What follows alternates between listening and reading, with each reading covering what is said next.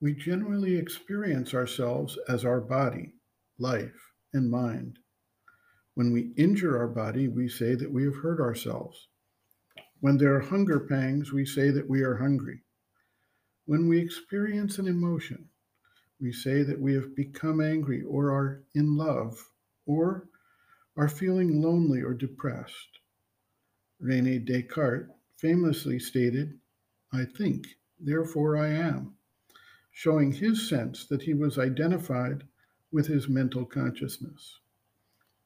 When the body dies, we believe that we die. The Taittiriya Upanishad goes through an exercise to show us that we are not solely the body, the life force, or the mind, but the, that these are stages in our self awareness that lead us eventually, with concentration, to the true causative levels of knowledge and bliss.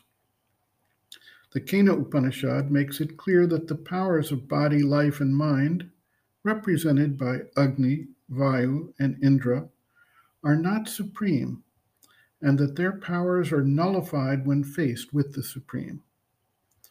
Yoga texts speak about the separation of Purusha and Prakriti, the witness consciousness, and the active nature. Other Upanishads speak of two birds on a common tree, one observing, while the other eats of the fruit.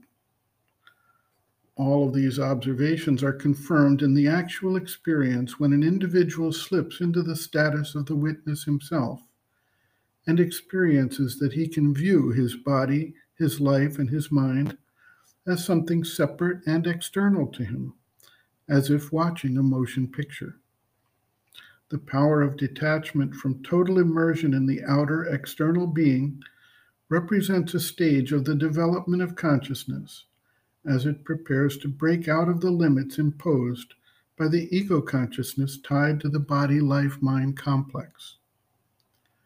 Dr. Dalal observes, quote, In the normal state, consciousness is involved and identified with its instruments, the body, the vital nature, and the mind. One feels oneself to be the body, thoughts, and feelings.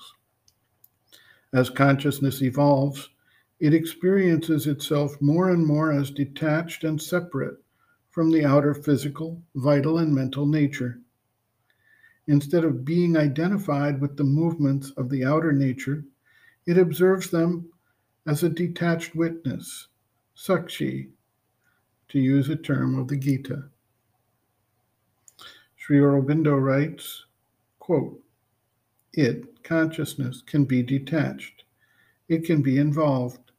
In the human consciousness, it is, as a rule, always involved, but it has developed the power of detaching itself, a thing which the lower creation seems unable to do.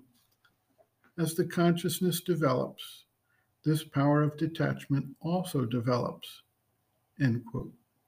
Reference Sri Aurobindo and the Mother, Growing Within, The Psychology of Inner Development, Introduction, page Roman 8.